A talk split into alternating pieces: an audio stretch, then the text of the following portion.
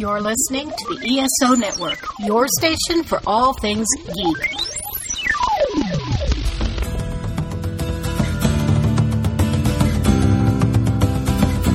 It's time for the Dragon Con Report, a podcast dedicated to help newcomers and veterans prepare for the upcoming annual convention in downtown Atlanta. With interviews, advice, and news from the pros and fans alike, be careful, you never know. You might actually learn something.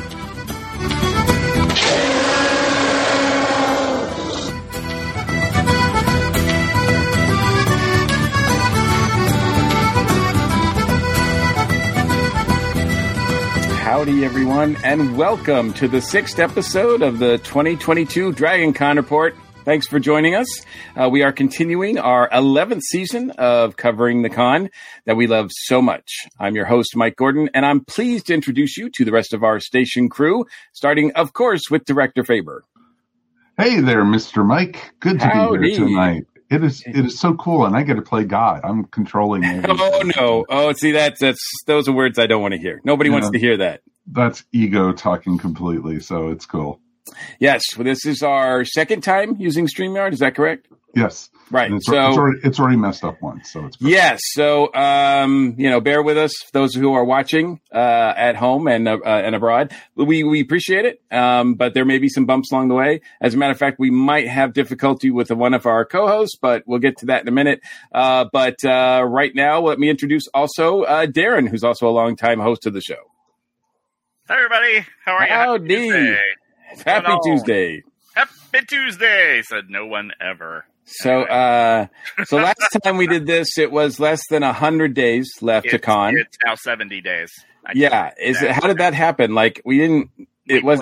Yeah, I, I think I realized the other day. Yes, it was just yesterday. I realized it's about two and a half months, less than two and a half months, Yeah. which is very startling to me. Very, very intense. So, uh, so those people who think, ah, I can, I, I have some time, you don't have any time left. No, no, your time is running out. You- Yeah. It's time to make plans. And if you haven't made plans, it's time to decide yes or no, Oh, absolutely, really. yes, That's where, that's where absolutely. we are. So, So, uh, also, uh, Mike, is Jen able to join us? Is she back? I think Jen is back, so let's try Okay. bringing her in. Hey, Jen, There how's she it is. Going? Ooh, maybe. Uh, Hi. No idea. What no idea. um, so I It- think Jen is kind of with us. She's kind of with us, sure. Having some issues there, Do you not hear me? think. There you We, are. we can hear you. Oh, okay. But, but there seems like there's a bit of a delay. But, There's well, always, a, del- there's yeah, always a delay. I don't. I, everything was working great until I jumped into the room, and then. Of course, went on of course, of course. Is this is this your new studio? No, I. No. Uh, we're hoping two weeks. Two weeks, I'll be in the new house. So Gotcha, Yay. gotcha. Okay, okay. So it's So- the heat in Texas. That's the, everything will be improved with the new setup, right? fingers crossed. well, we can hope. We can hope. Uh, and also from the DragonCon newbies group, we've got Kim joining us. Thank Howdy, you. Kim. Hi, everybody. Welcome to the show. Good to be here. For the, those people ma- that may not be familiar with, because I think this it's been a while since you've joined us on the show. Certainly, I think this is the first time you've joined us on the video uh, portion of the show. Um, how long have you been with the newbies group? Oh, it's a trick question, right? Um, well, I'm I'm I'm gonna say 10, 10, 9, 10 years. I'm guessing. How what was what year was your first DragonCon? Because I know you know that. Oh, that I do know. That was 1990, I believe. I was going to say if there was a 19 in there, I knew it's been a long time. yeah, it's been it's been a while. So, but that's cool. That's very cool. Um, and we're glad to have you here. We're always glad to have somebody from the newbies group join us, uh, because we uh, definitely care about those people who are going to Dragon Con for the first time. And, and I'm guessing from, well, just taking a look at the group, there seems like there's a lot of people that are, are going for the first time or planning to go for the first time this year. Yeah, we we've been seeing an uptick in uh, members into the newbies group. We're over we're over fifty five hundred now, I think. Somewhere I don't know the exact number, but I know it's over fifty five hundred that we have right Wow. Wow. now. That's amazing. And that's and, and every and every one of them has questions. Oh yeah, yeah, and and you know we get some questions we get every year, and we get multiple times, and we don't care. We'll answer those questions for you. We are the no snark, no drinking games, no meme group. You know, there's no stupid question unless you don't ask it. Yeah, that's good. That's good to know. Um, is there any question off the bat that you can think of that is like the one of the most popular questions? The question I've been seeing a lot lately has been about parking and Oh. MARTA.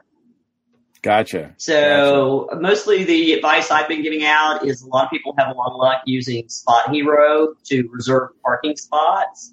Yes. or I have done if that. you can do it right, or if you can do it and you're driving in, driving to con, drop all your stuff off, take your car out to the Lindbergh MARTA station, park there, ride MARTA in, because overnight parking at MARTA at the Lindbergh MARTA station is like five bucks a day. So you can park there for the entire con for what it would for less than what it would cost you to park one night in some of the parking decks close to con that have event parking. Right. And and for those people who may not yeah, for those people who don't know, um, a lot of times event parking is just for that day, whereas spot hero parking usually is for multiple days. So for example, and without you can't leave or come back if you do that. No. Uh, so it is you do have to really be careful how you pick your park. I, I just checked, and Lindbergh's now eight dollars a, Oh. a night. Just Ah, FYI. they, okay.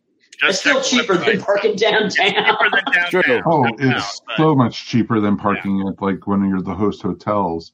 That's at least Right. fifty bucks a night. Yeah, at least fifteen bucks Yep. a night, and parking at the airport's expensive as well. So Yep. there's that. So uh, we're all here to talk about uh, the great, uh, the latest news and notes, but also our main topic of this episode is going to be to discuss all things DC TV. We want our DC TV, and to join us, uh, joining us to do that is uh, the DC TV man himself, Brian Richardson. Ex DC TV man, thank you very much. But still let me on the channel every once in a while. It's it's Oh, gotcha. complicated. We can get Okay. into that when we're done. You know, No, it's okay. It's okay. Gotcha. Good to know. Good to know. Good to know. Yes, I will. Uh, so, story. so well, um, maybe a short version. So, what is your role now? What are you What are you doing now? So uh, I when I so I tripped and fell into co-founding DragonCon TV back in 2002. became videography director in 2005. Uh, stepped away from that in 2017, and since 2018, I have been. Uh, I still keep my uh, hosting duties on the Late Show, Mhm. uh, which I've been with ever since. It was our terrible idea to wake up early and be camera ready at 9 a.m. every day of the convention. that was a choice that we made. Um, and I'm also now one Wow. of the uh, panel moderators. So I do a lot of main track um, uh, moderation for, um, you know, like I've, I've done uh, George Takei, Gina Torres, um, the cast of The Enterprise, um, including some of the folks that are now on Strange New Worlds. Um, uh, Benedict Wong. Uh, Mhm. Was my first guest that I moderated. Um, Nice. So it's they just sort of like chucked me at that. It was just like, here you go. You, you've been on camera before, right? I'm like, yeah, but not for an hour where I can't cut when I get nervous because that's Gina Torres like six feet to my right. Okay, I guess we're doing this. Um, yeah. So and I still write a little bit for DragonCon TV, um, uh, some of the bumpers and bits, but Mhm. um, yeah, mostly uh, they're running their own ship, and I am putting on uh, funny shirts on camera. Gotcha, gotcha. Well, okay, that's good. Thank you for clarifying that, though. So, um, uh, you are not officially uh, representing DCTV here. I, I'll tell you everything I know about it, which is basically like a lot less since they Mm, the upgraded dirt. everything since I left. Um, that'll be after the first break, folks. Yes, we'll we'll get into all that a little bit later. So before that, I've got to uh, do some business uh, and say that we are a proud member of the ESO network. Uh, we have a cool Tee Public store filled with all kinds of stuff, including a very nifty design for the Dragon Con Report podcast. There's a link for that in this uh, sh- episode show notes for those people who are listening. And uh, if you're watching us, just go to the ESO Network page. At the top of it, there's a link. Uh, we also have a Patreon page. So, uh, and we always want to thank our patrons for their support. A lot of people who support ESO Network do so because of the Dragon Con report, and we are very, very thankful of that. Um, you can also help support our show by leaving us a review on whatever platform you're watching or listening us to, uh, listening us to, including. Uh, let me take a deep breath.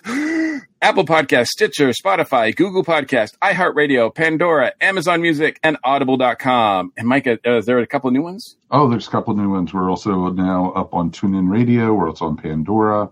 Uh, pretty much what we like to say is we're, you know, wherever you listen to your podcasts and the good podcasts and such, the Dragon Con reports there also. So yeah, okay. absolutely.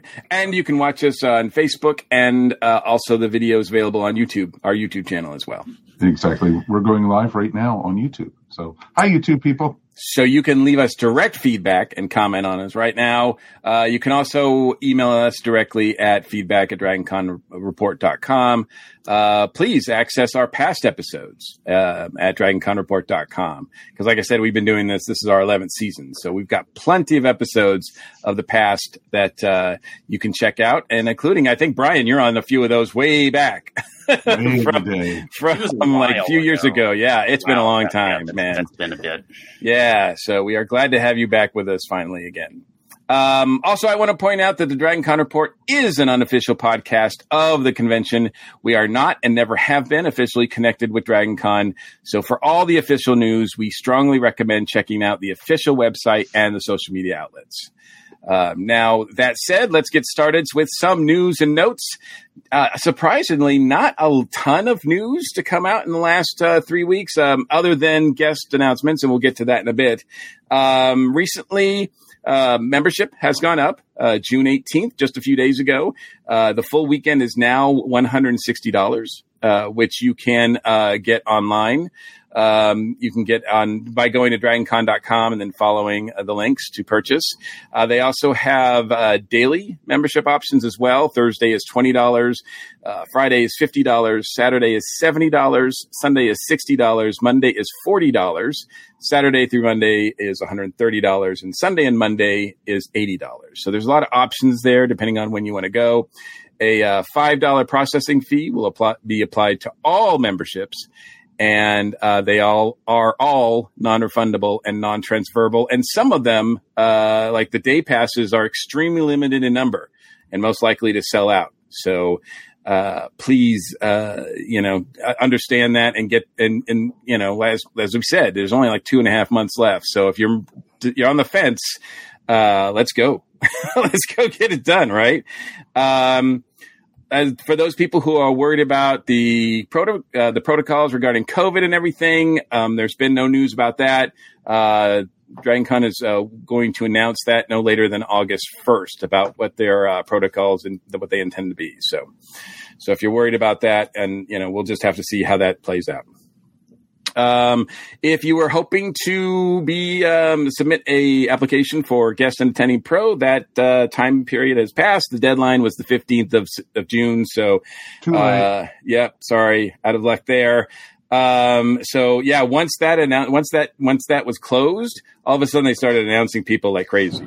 so, uh, so yeah, we've got a lot of guest announcements, and we'll get to them, like I said, in a little bit. Uh, the only other thing that I wanted to uh, notice, or that I noticed, and I noticed this just this afternoon, is uh, there's a town hall meeting this week as well. Uh, it is scheduled for Thursday, uh, June 23rd. So uh, if you're listening to this, it's probably already aired. but if you're watching this, you can watch Tony and Little Red Dot talk all about. I think this one is about um, all the wonderful workshops that are available this year at DragonCon, as well as their the usual fun and probably some guest announcements as well. So uh, you'll want to tune into that. Um, so we we definitely are no replacement for the official town hall meetings, but we are uh, you know we are an addition. We're a welcome addition. So, and and and you get to, and we get to do it first this week, I guess. Uh, we'll have to change well, the schedule a little bit so that we you're listening to us too. Yeah, that's true. That's true. But um, yeah, we'll probably have to schedule this a little bit different so that we actually plan these a little bit like after the official town meeting, so we have a little bit more to talk about maybe as far as the news goes. Um, any other news that uh, you guys have run across, Mike, Darren, uh, Jen? Kim. Kim, sorry, anything that you guys have thought about or that has has run across your desk? I know that there's been some some party announcements already. Uh, I think the Brit Tracks one. I have. I, yeah, the Brit Track has announced that they're having a, a Doctor Who ball. That's already been announced. Um, I don't know if gaming has announced the 8 bit bash yet, which is traditionally their big ball, you know. Um, Mhm. It's about it's about time when we'll start seeing probably in the next month or so that some of the tracks will put up on, on like their Facebook groups a tentative schedule for Dragon Con. Now it's not the real schedule yet, but they'll put up like a tentatively this is what we're planning. So you might want to be a lookout for that. I've noticed that a lot of the tracks um, room, the organizations on Facebook and whatnot, are starting to announce uh, their their planned panels, um, and they're calling for panelists. So if you anybody out there is interested in submitting a panel or being a panelist, uh, jump on that right away. Find the track that you're interested in and see what they're offering, and and get involved. It's not too late. Uh, most of them are just now starting to finalize. I wouldn't even say finalize. They're just starting to put their panels together, and uh, and almost every panel room, uh, the any track room that I can think of needs needs help. So they all are looking for assistance of some kind. So um, it's yeah, reach out to them directly. I know. Um, Volunteers Go are ahead. always welcome. yes, yes. oh, very much so. I know a Oh, lot yes. of the tracks are really in desperate need of fans, this, of you know, volunteers this year. So Mm. I know that's going on. That you know they have been put like I know the I know they have some room in the Brit tracks. I know they have some room over in the uh, new media track, which is podcasting, and you know that I know they're looking for a couple extra. And so check if you want to try to be a volunteer. It's a great way to get your feet into the door for Dragon Con. I know a few folks who um, are now, you know, basically in charge of some of the tracks started out as volunteers. Yep. And so, Yeah. so it's, it's Yeah. pretty cool. And then uh, think places like Tech Ops, safety, or information are always looking for people, and that's a good way. You know, like a track a track room volunteer basically sees the room, and they see some cool content, but they're basically that's their room for whatever their shift is. Uh, Tech Ops volunteer or safety will see more of the convention because they tend to float around a little bit more, or they'll be in a larger ballroom that a lot of big content comes through. Um, so there's there's definitely uh, a lot of opportunities in there, and that's kind of you know I was a backup volunteer before videography existed, so Mhm. that's an interesting way to uh, accidentally get responsibilities if you're competent and keep showing up, or just a cool way to see like a different part of the convention. One question I have that I'm I was still, thinking. a, I'm still a volunteer at this point. Awesome. Um, I'm a volunteer on the sci-fi lit track, Oh, and I have no idea if we need volunteers or not. well, um, one question I had, uh, or the one thing I was thinking of about volunteers, and I think this is true, but correct me, somebody correct me if I'm wrong. Um, if someone is a volunteer, um, say if there's a long line or if there's any kind of line to get into America's Mart or anything like that, you don't have to wait in that line. You can just like go that is through. Is that, incorrect. That is, is that incorrect. Incorrect? That is not a That thing. is incorrect. That is Okay. not a thing. Mm-mm. No, a lot of times, even if You you're wait in a line you just like everybody wait else. You do not Yeah. get. Yeah. No, you don't get line breaking privileges. No. Okay. Well, I wanted to make sure because I thought I'd Yeah. seen uh, some uh, folks like uh, try to use that as a. was Yeah, trying to get that's not a, that's not cool. No. No, Okay. I tried to get No. in, you know, Mhm. past the line, and the fire marshal says, "I don't care if you run this place; you're getting in line, pretty much." Yeah. Turns, turns out Yeah. that you can be on fire with or without a volunteer badge, and uh, that's a problem.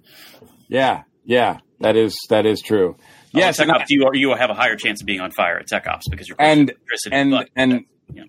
I have been a uh, you know I've been lucky enough to be fortunate enough to be a guest, and and yes, I have I've been stopped by the fire marshal as well on the way in, so I can't just breeze through because yes, I, apparently I'm flammable uh, as well. So. That's all the polyester in your wine. It's the shirt. beard. I'm gonna say it's it's the whiskey, but yeah, It's, it's, um, it's all of the above. any, anybody of any and of any talent, um, race, creed, or national organ can can block a fire exit, and so that's why the uh, fire marshal does not discriminate. Yes, yes, good call. Well, I'm glad we got that out there because uh, I was thinking about that and I thought I'd seen something to the ill effect, but that's that's good to know. That's good to know. All right, so um, anything else we should know regarding, um, say, what's going on in the newbies group, what questions they have, or anything like that, Kim? Um, I don't have anything right off the bat. I mean, it's um, you know, we talked about parking a little bit earlier, and that's you know, this time of year, that's a question we get asked a lot. The questions kind of go through phases, certain time of the year. Um, you know, I've had people, we've had people asking about like some of the workshops and stuff, which obviously the town hall meeting on Thursday is going to be covering that. Um, lot of and I don't a lot have of the newbies special group, information about that. I have no, Um, Kim, I have noticed that in the newbies group, a lot of people have been asking about the aquarium for so tickets for that because yeah, we have had a "Oh, lot of people asking about the aquarium, and that is uh yeah, that is a separate ticket from your regular Dragon Con membership, and you can get those. I I don't know if they're currently available on the DragonCon.org website. Um, I encourage you to go look at that website if you have not. There's tons of information there about all kinds of things. Uh, but that is, there are a few things at DragonCon that are an extra price uh, outside of your membership, like the workshops, for example. The night at the aquarium is an additional cost. Um, the guest of honor banquet is an additional cost. Mm. It's the only things I can really think of, you know, outside of like, of course, like paying for photo ops and autographs and that kind of thing. That's different. Oh, right, Um, right. But you're telling people that your badge, you know, we've had people ask, do I have to sign up for panels and things like that? And we're like, no, your badge gets you into all of that. You know, any of the panels, parade, the dances, all of that. Your badge gets you into all of that. And there's only a handful of items that are an additional cost. You know, I am uh, just checking now to see if there's any tickets for the aquarium, and uh, it looks like it looks like the general mission, uh, which is uh, thirty five dollars through the end of June. Uh, July first, it goes up to forty dollars, um, and the VIPs are still available. VIPs are hundred dollars now, and then uh, July first they'll go up to one hundred and ten dollars. Yes. And folks, you know, it's going to be, it's a ton of fun to go. And, you know, Jen has gone quite a few times and, you know, she can speak to that, you know, how, and she has in the past of how great don't of know. a time. Can you hear? Can you hear me this time? Yes, we can hear you. you. Oh my gosh! Okay. So you want to tell Hi. everyone about that? yeah, the uh, um, so I've done both the general admission and the VIP. Uh, in fact, I did three years at general admission, and I did VIP for the first time last year. I do have to say the VIP is totally worth it.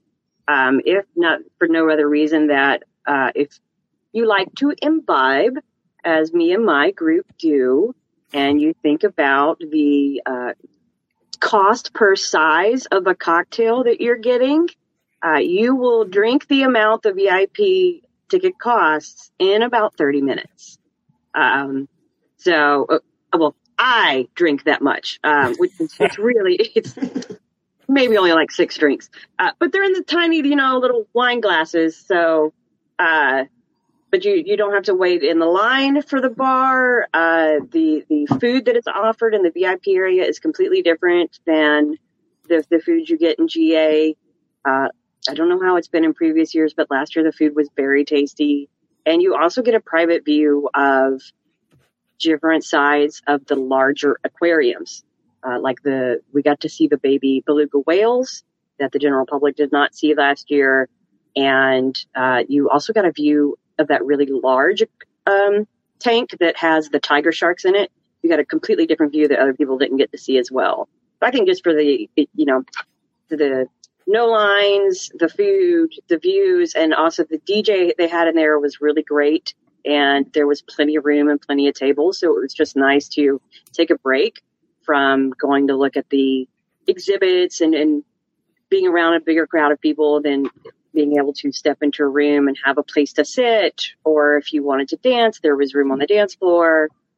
Uh, and the staff that were in there, you know, were really great, stepping in and tell you stuff about the the fish and what they do there, and taking some cool photos that you got texted for your phone that weren't an extra charge. So I just, either way, I think it's a, it's a it's worth the price whether you're going VIP or GA.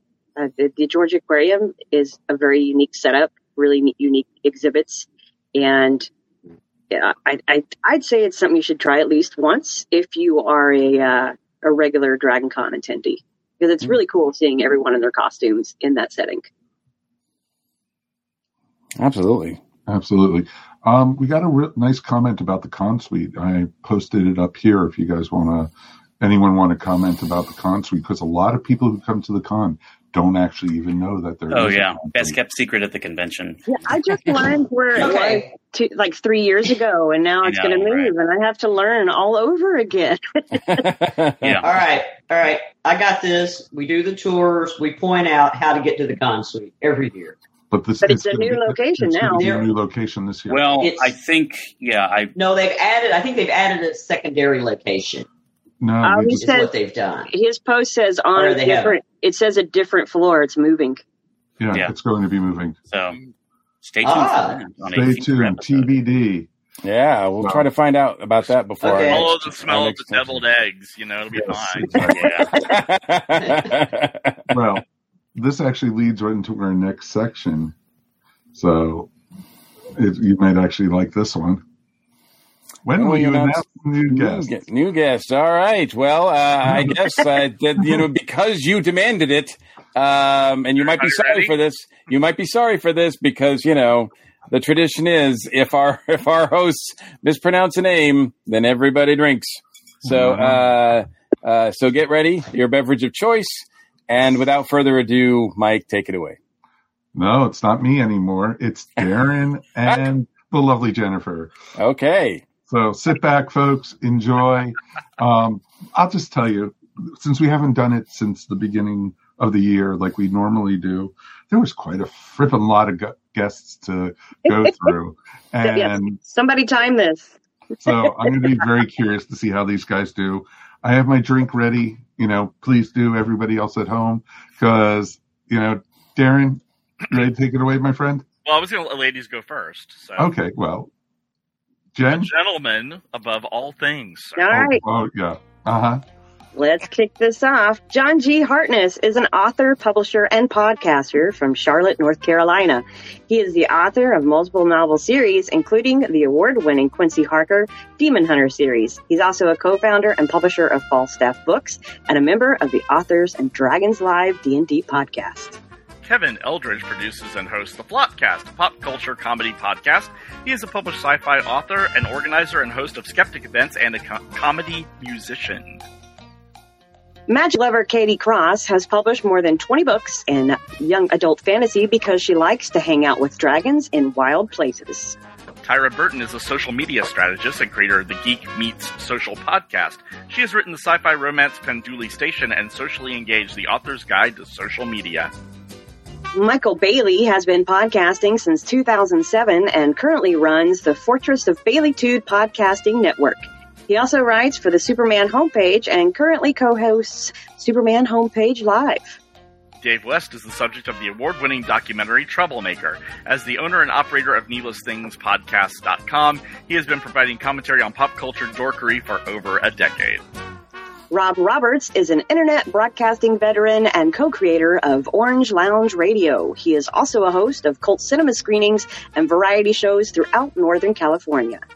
James Palmer is an award-winning writer of science fiction and pulp adventure, author of four books in the Shadow Cancel Archive series, and editor of the Monster Earth series. Tara Lynn is an author, event planner, fandom and geek culture expert, and public speaker.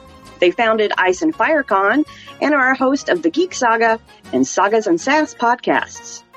Michael Faulkner is a writer and podcaster at Creative Criticality. He is the author of the Timestamps Project and is also one of the leaders for Dragon Con newbies. Shami A. Stovall is an award winning author of science fiction and fantasy. When she's not reading fascinating articles and books, Stovall can be found playing way too many video games. Hey, Alan. Alan Seiler is the owner of Cosmic Press. He's the owner, author of three books about Doctor Who, the kids' book Lucy Can't Dance, and essays on numerous pop culture topics. As Wonder Spark Puppets, Chad Williams has written, directed, and performed over 15 puppet plays for family audiences with hundreds of shows every year. Rob Levy regularly writes about popular culture and co-hosts the Music Modernity and Weekend Justice podcast. He has contributed to Time Lords and Tribbles, Winchesters and Muggles, and much more. Charles Kelso is half of the husband and wife puppetry team Felt Nerdy. They have been performing at conventions across the Southeast for over seven years. Savannah J. Goins, author of fantasy novels The Gwithian, The Crivabanian, All right, and so, The yeah. Cathaweir. Take a drink, 'cause I'm sure I messed one of these up. Uses her background in dragon wrangling as an exotic animal RVT to inspire young adults. Veronica Dashel is half of the husband and wife puppetry team Felt Nerdy. She and her husband Charles Kelso can be seen at conventions across the Southeast. Dr. Joshua Colwell is chair and Pegasus professor of physics at the University of Central Florida. He hosts Walkabout the Galaxy, the fun astronomy podcast. Darren M. Bush is an award winning science fiction and fantasy short story author. He is the founder and executive producers of Tables of Content, a virtual sci fi convention. Bobby Blackwolf is the co-owner of the Voice of Geeks Network podcast network and Twitch channel and has hosted a live internet show and podcast about video games since 2005. Kevin Batchelder has been podcasting about genre TV and movies since 2005. His podcasts have won four Parsec Awards in the Best Fan Podcast category. Kim Stedman is a systems engineer at NASA's Jet Propulsion Laboratory. Currently, she is a systems engineer for the Mars 2020 rover engineering operations team and the operations lead for the SHERLOC instrument. She has also worked on the Opportunity rover, Curiosity rover, and the Cassini mission. Bill Fawcett has created and edited over 400 science fiction books. He has collaborated on the Mycroft Holmes, Ian Fleming, and Madame Vernet mysteries. His books include Hunters and Shooters, The Teams, and a UFO handbook. Fawcett also has edited, written over a dozen books about great mistakes in history. Joanna Estep is the critically acclaimed illustrator of such titles as Fantastic Four, X Men, New Mutants, Bitch Planet, Death Head, and The Thrilling Adventure Hour. Her work has earned the Space Prize and nominations for Eisner and Harvey Awards. Margaret Downey is the founder and the president of the Free Thought Society and the president of the Thomas Paine Memorial Association. She is the organizer of the yearly DragonCon Skeptic Parade entry and created a character known as the Frigate Go. Triskaidekaphobia treatment nurse in order to teach crit- critical thinking skills. I messed up on the word critical? I mean, come on. bravo, bravo. Bernadette Johnson is the author of the Big Book of Spy Trivia, which covers espionage history, tradecraft, and entertainment. Her other works include 50 plus articles for HowStuffWorks.com and several short stories. Stephen Adams is the host of the long running comedy podcast Horseshoes and Hand Grenades and a founder of the Two Dorks network of podcasts and live streams. Mary Abreu is a TV film seamstress and set costumer for more than 10 years and the author of three sewing books with Slash Books and C&T Publishing. Sue Kisenwether has been podcasting about sci-fi TV and movies since 2010. Currently, she ho- co-hosts Women at Warp, exploring Star Trek through a feminist lens. Omega Jones, also known as the Critical Bard, is a performer, TTRPG designer, and Twitch partner. As a content creator, he puts diversity and activism first in all aspects of his life. TJ Sterling, a former Marvel DC Comics artist, lives and works in New York City. TJ also creates his own comics via his indie publishing label RAE Comics. To date, TJ has raised over 50,000 via Kickstarter and is a drawing teacher at the Joe Kubert School of Comic Art. Cartoonist and animator Robert Pope draws the Peanuts gang for Simon Spotlight and Boom and Looney Tunes for DC. He's drawn Scooby Doo, Batman, Powerpuff Girls, and more for DC, IDW, as well as animating for CN Classics, Space Ghost, Coast to Coast, uh, ATHF, Animaniacs, The Brak Show, and others. Bobby Nash is an award winning author of novels, comic books, short stories, screenplays, audio, and more. On occasion, he acts in movies and TV shows, usually standing behind your favorite actor, but sometimes they even let him speak. He puts pen to paper and doodles. Keith R.A. DeCandido has written tons of novels, short fiction, and comics in licensed universes from Alien to Zorro and his own milieus in the fictional Cliff's End and Super City, and also New York and Key West. He writes about pop culture for Tor.com. Delilah S. Dawson is the New York Times bestselling author of Star Wars Phasma and Galaxy's Edge Black Spire, the Violence, the Minecraft Mob Squad series, the Hit series, the Blood series, the Shadow series, written as Lila Bowen, and Tales of Pell, written with Kevin Hearne. Author editor Julie E. Czerneda has shared her curiosity about living things and optimism through her sci fi and fantasy, published by DAW Books. New York. To Each This World, her 23rd novel and a new standalone SF will be out this November. Jared, the yard, yard sale artist Albrick, is the creator of his own original comic, Hamilton vs. Burr, A Werewolf Tale. He's written for Z2 Comics and done trading card art for Marvel and Upper Deck. He's currently the inker for Pulsar and Cold Lightning for White Rocket Comics. With over 30 fiction and nonfiction book publishing credits and hundreds of magazine articles, writer and podcaster Alan J. Porter likes to talk about stuff and make up stories too. Tony P. Henderson is a moderator, podcaster, and a digital media creator known for the Tony P. Oddcast, the Geek Versus podcast, and as a contestant on America's Next Top Podcaster. Travis Heermann is the author of nine novels, including Tokyo Blood Magic and the Ronin trilogy, plus short fiction in Apex Magazine, Cemetery Dance, and others. Henry Hanks has written about geek culture for sites such as CNN.com, Sci-Fi.com, and JoeBlow.com. He has participated in DragonCon panels for over 20 years. Van Allen Plexico is a multi-award winning writer best known for the Sentinels illustrated superhero novels and comics, 1960s crime novels, and the shattering space opera universe. His White Rocket Entertainment Network features ongoing podcasts and videos covering James Bond, Babylon 5, The Avengers, and more. Tim, Timothy Zahn is the author of 16 Star Wars books and the Cobra Quadrille, Sibyl's War, and Dragonback series. Recent books include Star Wars Thrawn Ascendancy, Lesser Evil, and Occult Insurrection with David Weber and Thomas Pope. Upcoming books include The Icarus Plot. We're halfway through, folks. Gil Gerard has started numerous successful made-for-TV movies as well as feature films. He is best known to sci-fi audiences as Captain William Buck Rogers in the sci-fi TV series Buck Rogers in the 25th Century. It's hard not to say that like Duck Dodgers. It really is. His other roles include several movie and TV series appearances. Beady, beady, beady. Mike Faber founded the geeky and ever expanding ESO network. He hosts the Earth Station One and Earth Station Who podcast. The ESO Network podcast celebrate all things sci-fi, fantasy, and much, much more. Along the way, he mentors and teaches new podcasters how to start and produce new projects. James R. Tuck has written 11 novels, 7 novellas, and countless short stories, some under the name of Levi Black.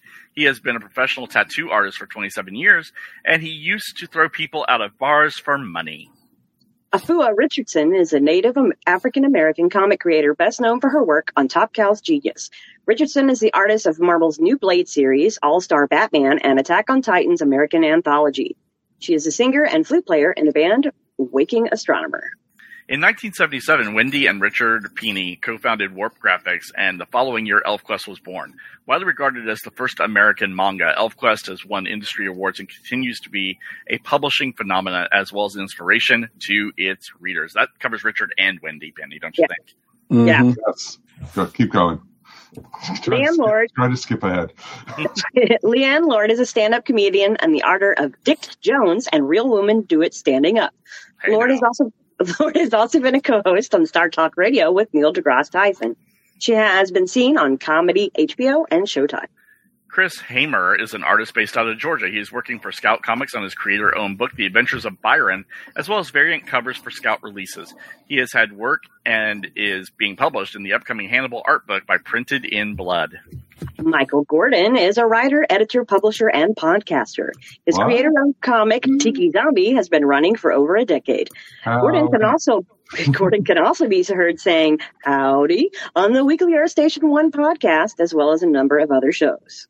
Portland's Summer Olson is Reading the this one. puppeteer for the children's music- musician Red Yarn. She spearheaded Luminaries, Shadow of the Polish Avant-Garde, Shadow Theater, and Puppet Spectacle with teacher Vigor Kukrau. Take a Katie. Go ahead and take one. Drink Katie. McClanahan, aka Katie Mack of Beady Little Eyes, is a puppeteer and Puppet Slam producer based in Portland, Oregon. This year, she has produced a new puppet film, Lake Ministrita. Minute, Minnetrista. All right, there we go. Another one. Another one. Carl Herlinger is an LA ventriloquist known for, for his irreverent and outside of the box approach. He's performed at shows including the Magic Castle, Flappers, Tomorrow Show, and the LA Guild of Puppetry.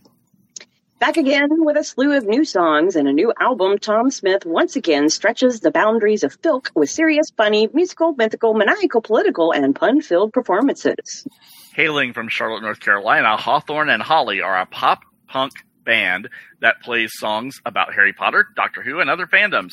Leah Schroeder and Christy Mowry weave gorgeous harmonies with Eddie Mowry on guitars, while Dave Bukar of Baltimore, Maryland slaps his amazing bass. Scott Okay. Hanna is an inker in the comic book industry, has worked with DC Comics and Marvel. He started his career with Eternity Comics and worked for DC for five years. He has worked for Marvel Comics for almost 14 years and inked almost every major character. Peter Kaplan Cutler, artist for New Legends Tiki Zombie, done uh, over the last three years for ABS Inc., Conti's, Galactic Press, East Cobber, and Guy Gil- Gilchrist Production. Also working on his own Spooky Cookies art, books, and many other items. The Atlanta Radio Theater Company has been creating audio drama and comedy in the fields of science fiction, fantasy, horror, detectives, and a couple of Regency romances since 1984. They've been performing live on the radio, on podcasts, and on YouTube. Vision Video is a goth pop band fronted by veteran firefighter and paramedic Dusty Gannon, playing music reminiscent of goth classic acts like The Cure and Joy Division with a fresh new take on the genre. Bathroom of the Future is nerd rock for punks, or maybe punk rock for nerds. Influenced by Weezer, that band. I love Nerf and Roswell Kid, Bathroom of the Future offers up short, fast, catchy songs about life, love, losing at fighting games, and meeting someone cosplaying the same character as you.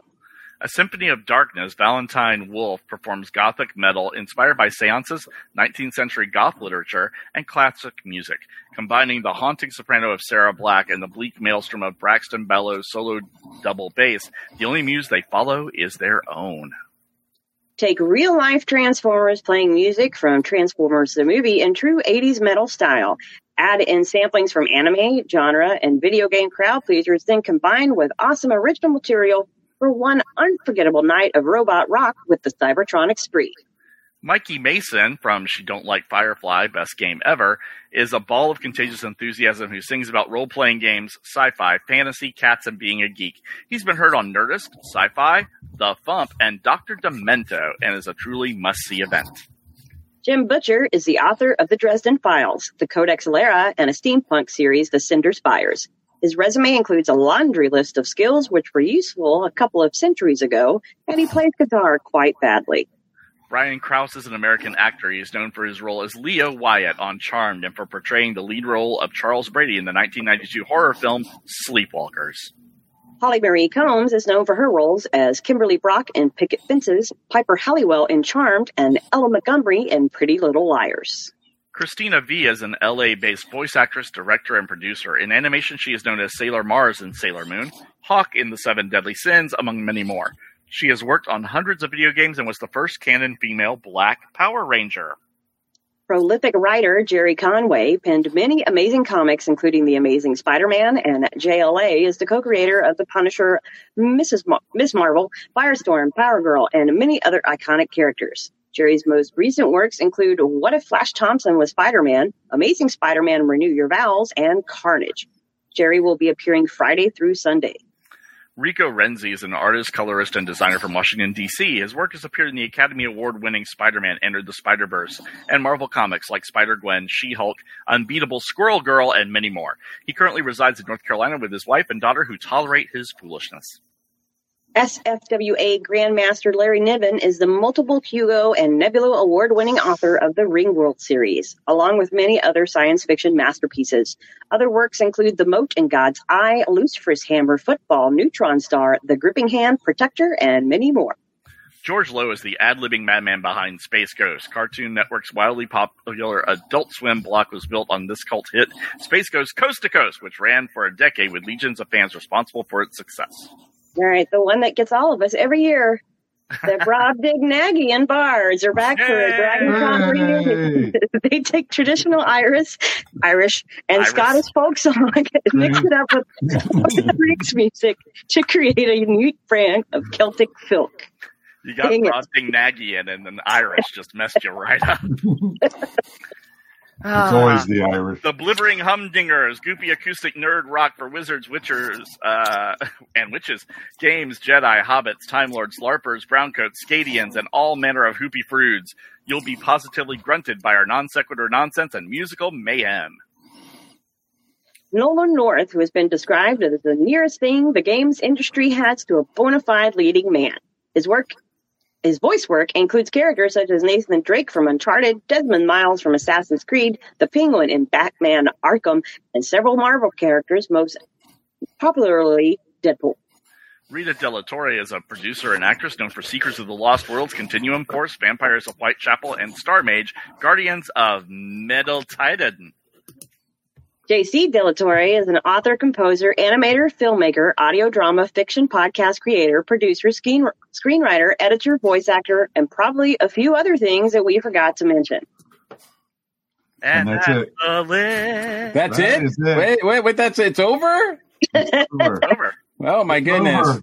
All right, Wow. everybody, show's over. That's it. That's all we have time for. Uh, uh, my drink left. How did that Wow. I need to get a refill. that that is amazing. Um, and yes, it was. Yeah, they they waited a long time. I think the longest time. I know it. Yeah, it's been a long time since they've waited so long to announce so many get like to start announcing big guests. So, um, and so yeah, the uh, I can't even imagine we're I halfway there yet. Apologize to everyone who was not, who's coming that was not on the list because the original list was 76 pages. So Yes, was. It yes. was If your name was not mentioned, uh, We love you we're- anyway. Yes, it's we not do. personal. We do. That's why there's a website. Yes. Exactly. There's a website Exactly. so, um, and yet, you know, I mean, it, a lot of those names we recognize uh, because we've seen them before, um, and they're good friends of ours, et cetera, et cetera. I think there's some new people coming, which is pretty exciting. Um, I, I- you know, I already see people out there sort of like just waiting for the the shoe to drop as to who the big names are going to be. Mhm. Uh, but I'll tell you what, I mean, you know, this this list in and of itself is is great as far as I'm concerned. Like, there's It's a not lot of like. Not No. shabby. Of course, Not at all. of course. If you are a goth and you like to listen to music and dance, this is your year. Hey, the performers Yeah, list is time. amazing. Yeah. So uh, that was that was pretty amazing, and they did that like pretty quickly after the Mhm. deadline for performers was over. Uh, they really, uh, yeah, they really announced those pretty quick. So and I still think nice there's going to see. be more performers coming and everything. Oh, yeah. You know, Oh, sure, They, have, sure, they sure. even scratched the surface. yeah, there's there's yeah, keep keep watch on the official Dragon Con uh, social media, especially the Facebook page, because they're always announcing new people there. Um, congratulations to everybody who's uh, been accepted and been nominated to get in. That's been it's a great. I feel like an honor to be a guest this year, um, in particular, uh, because it's just a it's just a a, a weird year. Um, but uh, especially after last year, which was sort of like, eh, we're going to try this out. Um, so I think this one is going to be uh, bigger um, and uh, hopefully better. So uh, not to, not that last year was bad, but anyway, thanks Mike for putting that together, and thanks for Jen and Darren for uh, reading it. We we appreciate Mikey, that. before we go to break, um, we did get a little clarification on the Facebook group. Um, they say the con suite is not moving, but they did say there's no cooking in the suite though, so they're going to have to bring the food over from other another suite. Awesome. Okay. That's interesting. We'll we'll try to get more details on all of that for the next show. So um, uh, we'll find out exactly what's going on with the con I, suite. I Because assume we're going to get one of those R2D2s from Return of the Jedi with like Exactly. the bar on it.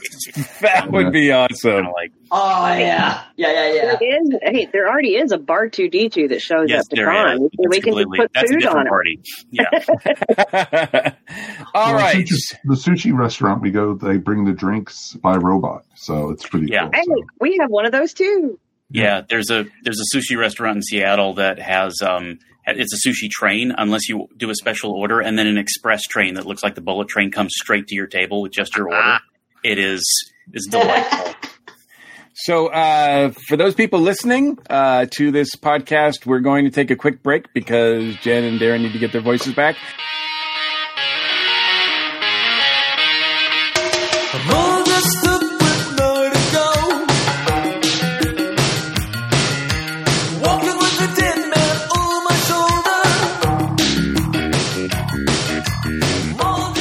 Captain, report. Sir, there's Klingons in the starboard bow. Starboard bow. Starboard bow. What are they doing there? They seem to be waiting for the new episode of Earth Station Trek. Science. What do we know about this Earth Station Trek? It's a podcast that treks through the history of Star Trek, from the early days on NBC to the future on Paramount Plus and everywhere in between. Navigation. How would one find such a podcast? By setting coordinates for EarthStationTrek.com or by doing a sensor sweep of Spotify, iTunes, or any other quadrant where fine podcasts are available. Captain, what are we going to do about the Klingons? We come in peace, Commander. Weapon station, shoot to kill. Shoot to kill! Shoot to kill. Walking down the street, I was hit by something last night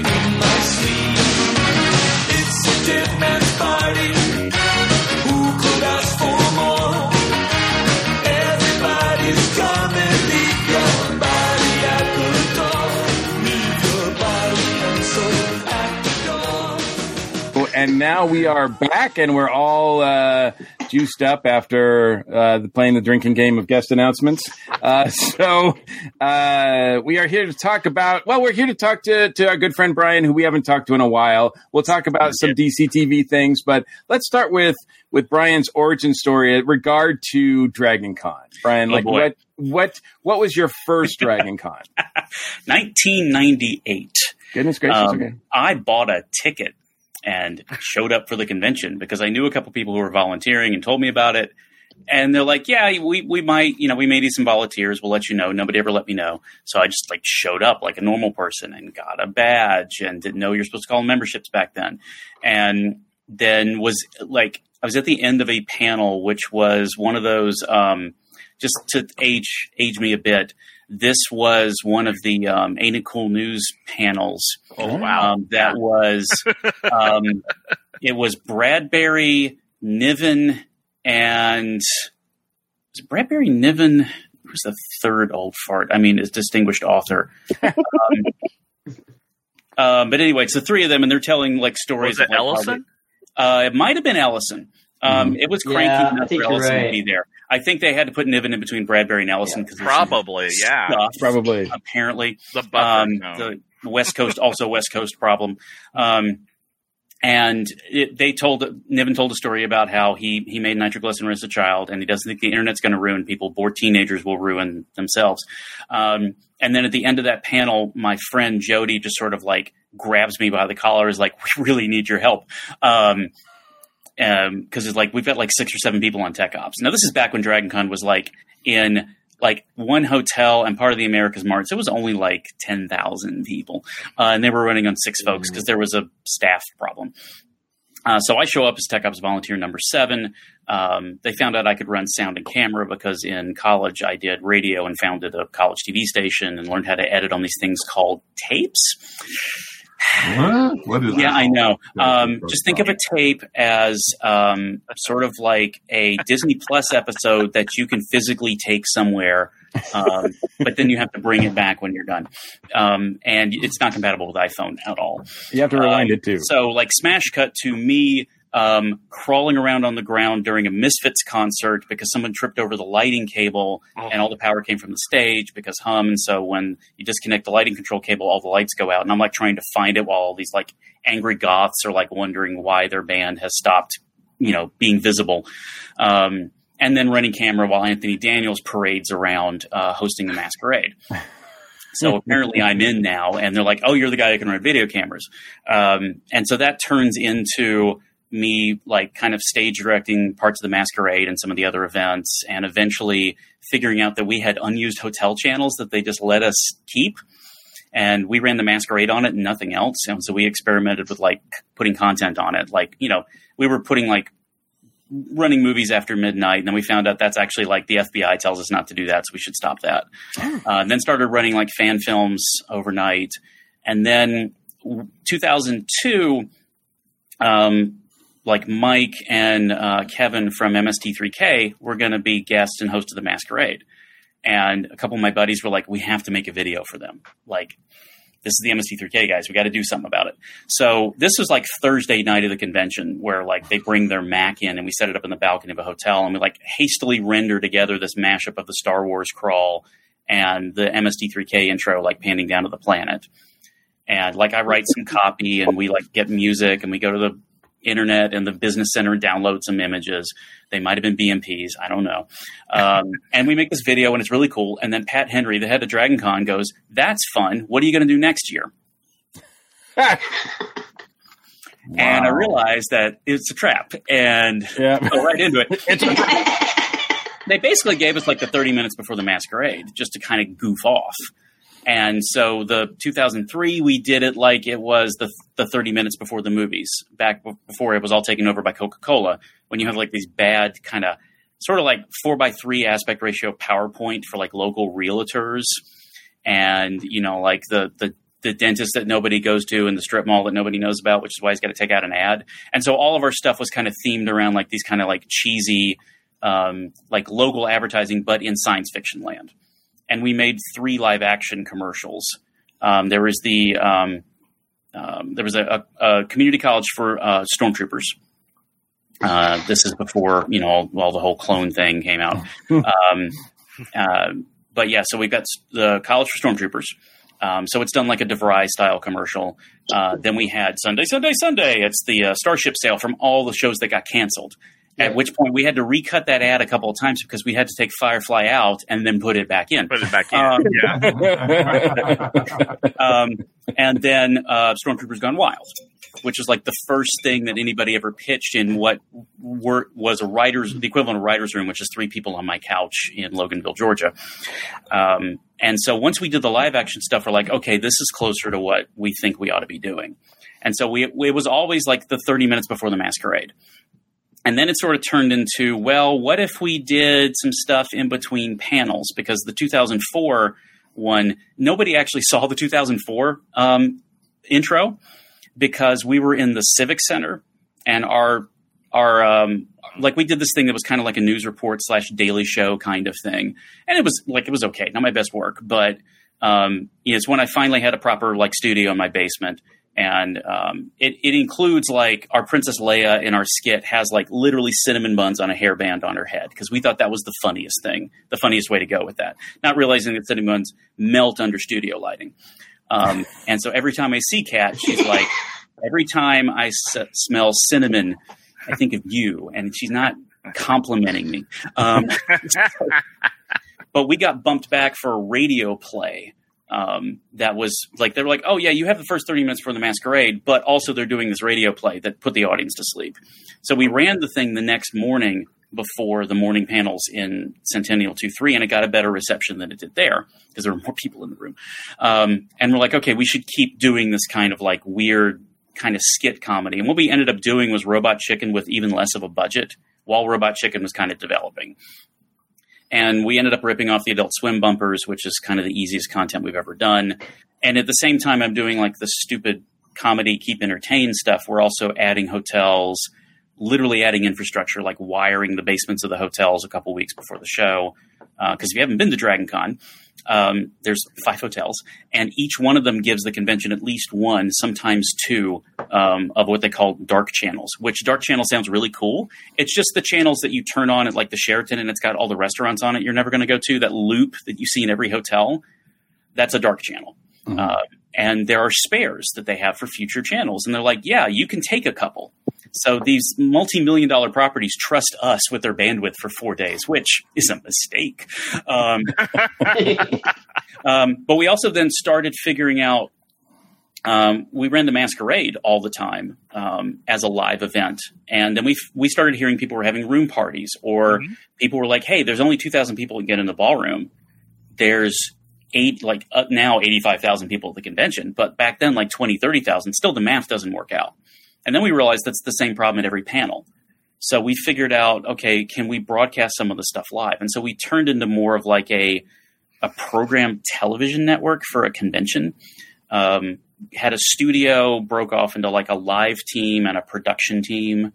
Um, so there are people who run around the convention now for DragonCon that produce like segments on site. Because if something cool is happening in the basement and you don't know about it, they'll like go and shoot a segment for it. So something in science track or the kids track or like the the guys getting in armor and doing like full on like full metal combat, like armor, period swords, everything. They'll go make like a you know WWE wrestling style promo for that and run it on the channel. And they'll like they'll shoot it on Friday and air it Friday night, or shoot it on Friday night, air it Saturday morning. So they're doing like TV shaped things down there. Um, and so I ran that plus did some on camera stuff because I, I was produ- before we were doing more of like live broadcast kind of stuff. I was making um, DVDs like we would actually sell convention highlights on DVD. So I was doing guest interviews for that, and then that turned into what Crispy does now with a lot of the guest interviews or had been doing in the past. Um, we didn't do interviews last year because the confined space with the guest was Right. potentially problematic from a health standpoint. But you know, so I've gotten an interview like you know maybe like a hundred guests up to you know the point where I decided to hand the whole ball of wax over because at the the end of the time, you know, when I 2017, I was managing 45 volunteers or like three staffs under videography because it's it's such a big show and you're doing something like the the crew runs about an 18 hour day. Um, and then there's there's six out yeah there's like 18 hours of essentially live like somebody has to be pushing a button to make the show run for you know like the Thursday to Monday.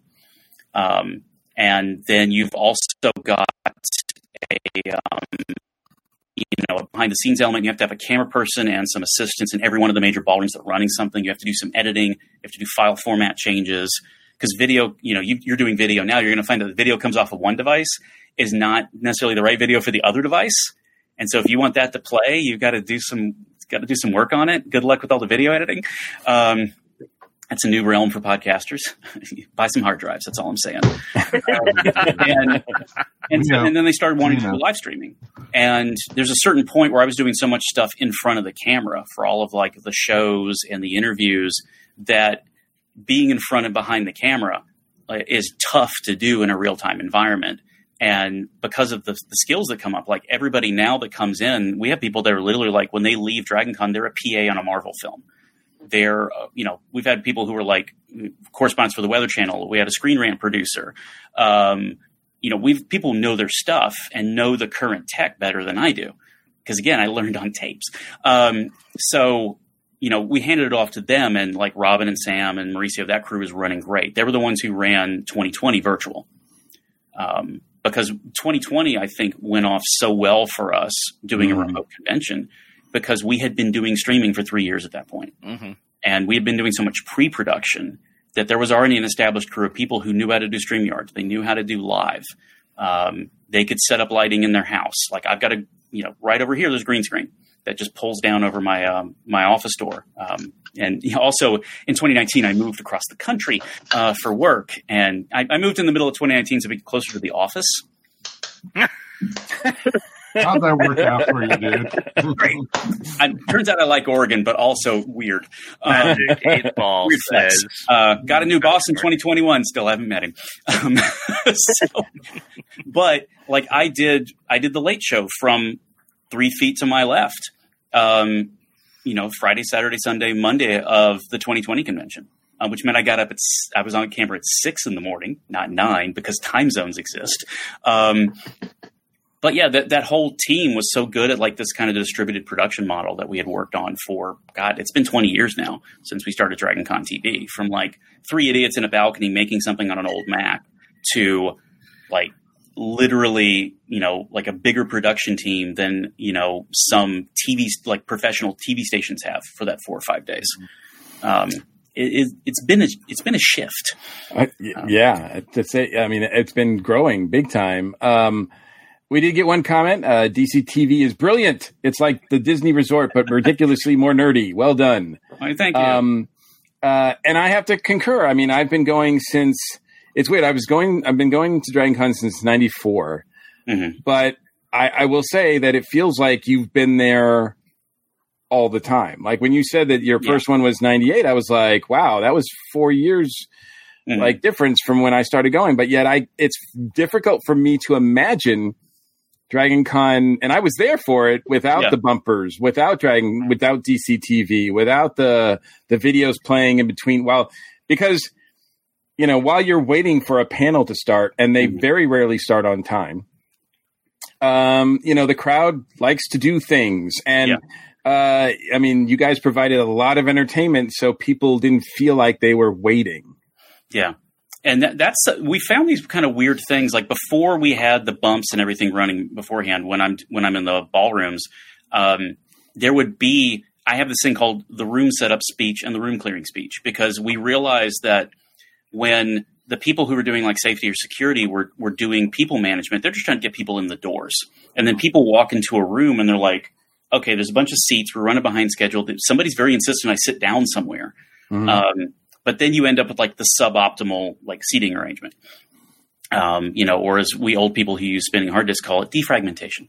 Um, so I would like, I, I would be at the board doing sound or getting prepped to do video in the room for one of these big events, and I'm like, uh, somebody give me a mic, and I'm literally like up there, like, all right, everybody, if you would just move, like, just come into the row, move, move over, have everybody, you know, sit next to them, make sure you you you get fill in all the seats. There's one one seat over there, so I've got all these like kind of prepped like room setup speeches that just came from like ah well we got to load this room in 10 minutes and we're like a thousand people short. Okay let's pick up the pace. And then that kind of we we worked with safety to turn that into like a system where Mhm. you didn't have to have somebody up on you know is somebody from the tech crew is comfortable talking on a mic to 2000 strangers um, and doing it in a way that's that's friendly and not like barking at them.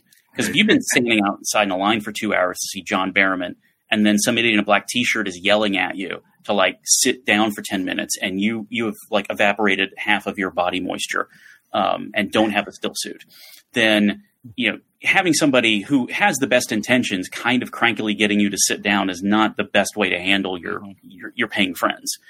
Um, and so kind of we figured out that we were infrastructure we're traffic control we're handicap accessibility. Um, people who um, decide that they're going to have a little too many people they need a timeout but they don't want to miss the convention.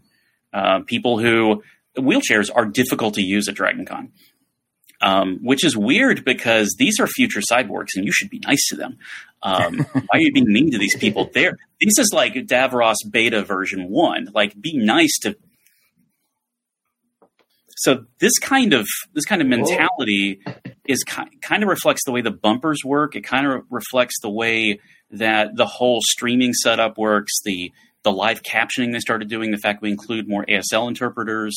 Everything the crew has done since 2017 is kind of just amped up everything that we we had as like a fundamental principle of like, oh, we're a little bit more than entertainment, and we have to take some of the stupid seriously. We have to take some of the funny seriously. Um, I think Stephen Granade was one of the guys who wrote for the the bumpers for a while, who's also now the the science track director. Um, actually came up with the, there's a there's somewhere in the backlog is a philosophical document of the voice of the bumper, the way the bumper should speak and behave.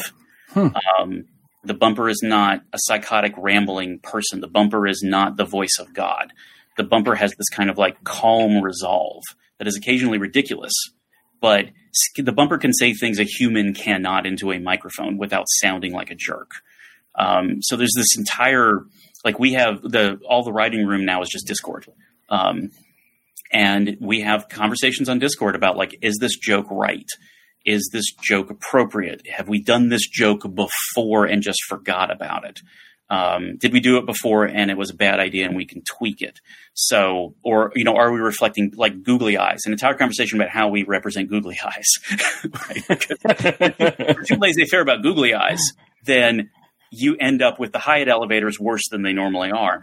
Um, well, that's true. uh, and like we don't we don't want to encourage vandalism of the hotel. The googly eye thing is funny though. So where's the balance in that? Mhm. Um, and now everything everywhere all at once came out. We have to revisit all of our googly eye jokes again because that added another level to it. Um, so there there's a there's an entirely essentially like a philosophy behind the operation that because the people that volunteered with me years ago sort of set up a framework it's easy to roll people into the framework and then have them figure out, oh, this is the way we operate, and then figure out how do we make that broader? Is it streaming? Is it you know? Do we fix the captioning system? You know, what is it that makes it still DragonCon TV but keeps it moving forward a little bit? Um, so it's it's in good hands, but it's weird that you know you were talking about somebody was talking about Disney earlier. We run one of the biggest theme parks in the state of Georgia. We just only do it for four days. Well, and and it's, it's it's it's a weird way to think about the volunteer gig. It is, but it's also, I think, a prime example that I like to use for the fact that what makes Dragon Con different than other cons, the fact that it's by fans for the fans in the fact that uh, almost any other show I can think of, certainly ones that are larger or not even as large as Dragon Con, would instantly use this to sell things. Yeah. Yeah, And- and, we, oh God, that- we get we get ad submissions all the time. I was we're going to like, "Nah, we say, certainly that. conversation had to take place at some point, right? Yeah, we used to run book trailers for a hot minute, and then we're like, "A, a lot of book trailers are really bad." Sorry, guys. Um, these are just weird flash animations, and and then the second part was like, we're not. You know, we we actually like things like shout outs, everything from shout outs to tribute videos to promoting my party. We're like, now we can't do that. Like it's it's a way to pipe the convention to get the convention to more eyeballs. Um, and in some before was the eyeballs that are at the convention. Like how do we maximize DragonCon for the people that are at DragonCon? And then at some point they realized that you can't really constrain anything these days to just the bubble that it's in. Um, and so getting, you know, figuring out how the, how can the streaming service go outside of the convention's physical space without diminishing what the convention is. Um, because the, the convention is a, you know, it's like Cirque du Soleil comes up a lot. Cirque du Soleil, if you ever watch Cirque du Soleil live versus on a DVD or off of like a, one of their YouTube broadcasts they did during lockdown, it is not the same experience. You are seeing the same act, but you're not getting the immersion. You can see like the camera can only focus on one thing at one time. Right. And so seeing like I've I've seen several Cirque shows on on video and in person, and I'm like, oh, the thing I watched on video is an entirely different show. Like, and and the same thing with DragonCon. Like, there is no replacement for coming to the convention, but there's it's not practical to see all of it. It's darn near impossible. Um, like I even like stage directing the masquerade. I've watched the entire masquerade as the person pushing the button, switching the cameras, and then taking off the headset and asked who won. Like I'm so focused on what's going on on the screen that I'm not getting the entire picture of, of the convention. Right. Um, right. And so there, there's no way that like as good as DragonCon TV is, and as, as dedicated as that crew is to continuing what like a bunch of volunteers did before 'em, we all know it doesn't replace the experience of actually being in the room. It just kind of gives people enough of it to kind of carry them through, or make sure they're not missing some part of it if they can't physically be at it. And I and I think the biggest example of that was you know during the pandemic 2020 because that's all we had. That's Mhm. all we could have was the video part of uh, Con. So at that point, at that point, DCTV was like our like our only our only option for a Yeah. convention, um, which I think also added to the what the inevitable, which is that all conventions probably, um, certainly Dragon Con is no exception, is going to be part virtual from now on. Yeah, yeah. We're I, the thing is the weird thing is about DragonCon and DragonCon TV is that it mirrors my personal job because I've worked in tech since 1996, not counting my my college summer jobs, and um, I've gone from a firmware programmer like press delete to enter setup. That was me when I got out of college. Um, it's because I did speech recognition. Speech recognition in the 90s sucked. That's an entirely different story. I've actually told that on stage a couple times at DragonCon, um, including once at uh, Sulfur X. Um, so that's on video somewhere. Um, but like I, w- but I worked in firmware, and firmware is basically like low level infrastructure. But I went from like writing the code, and for you nerds out there, literally some of it's in assembly, all the way down to like, okay, I'm the person that, um, I'm the person that like is now going along with the salesperson for this firmware company and explaining to the other nerd across the table how we can solve their problem. So I became what they call a technical marketing engineer. Um, so I, I basically like a binary to English translator, and then I got more into like actually like producing stuff for you know for companies and now for like Intel. Like I do this for Intel. I help plan a lot of their security conferences. What's going to be there? Or I coach speakers. You know, I'm still have one foot in the technical aspects, but one foot in the like outside persona. And that's the same thing I did for the convention. Uh, and everybody in, in both of those spaces is trying to figure out how to do this kind of hybrid thing because if you do a, a pro convention, um, you know, you have like DragonCon is just this like it's it's a shopping mall style um, engagement with science fiction. If you want to spend all day in Sephora, cool. If you want to go get a little sampler pack and then go to the food court, great, you can do those. Uh, that analogy breaks down because now I have to explain DragonCon and shopping malls to anybody under the age. of And Um, Sephora, you have but, to explain uh, uh, Sephora. to shopping mall is the thing you see on Stranger Things that has an ice cream store in it. Um, Um, and the funny thing is, they actually awesome. filmed that in in Georgia. They filmed those mall scenes at the Gwinnett Place Mall, which means they filmed an '80s mall in a dead mall. Um, so eh, that's a little too close to home. Um, but that idea of like how at a regular convention you have like the panels, you know, what what is essentially the tracks, and then you have this sort of trade show where you sell things. And if you're not in the convention space, um, y- you're going to see all you want to see the presentations, and then you've got no reason to go through the physical floor, like the physical area where all the vendors are. Um, which are the people actually paying for the damn show.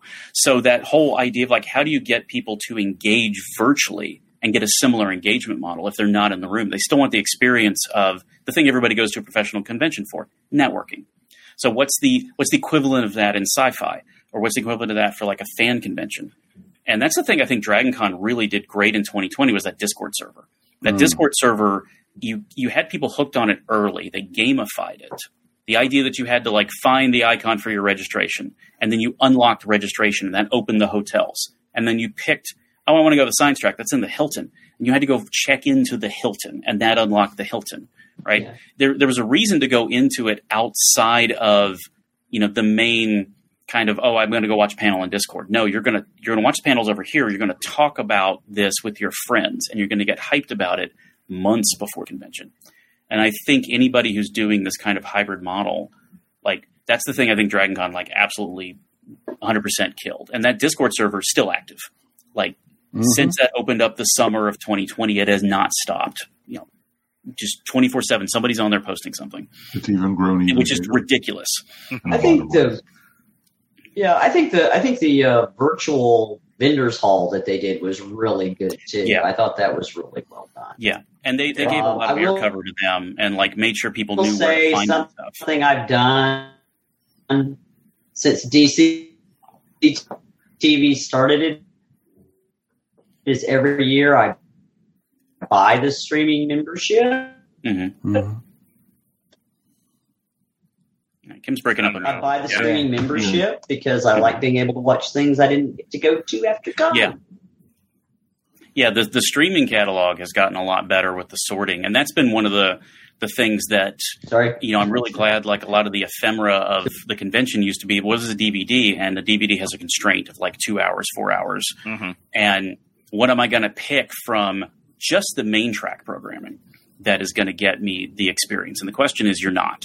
You know, like you- it's just really not going to be like any kind of equivalent for that. And so the streaming of like going just just way every other platform is, the way YouTube is on the back end, right?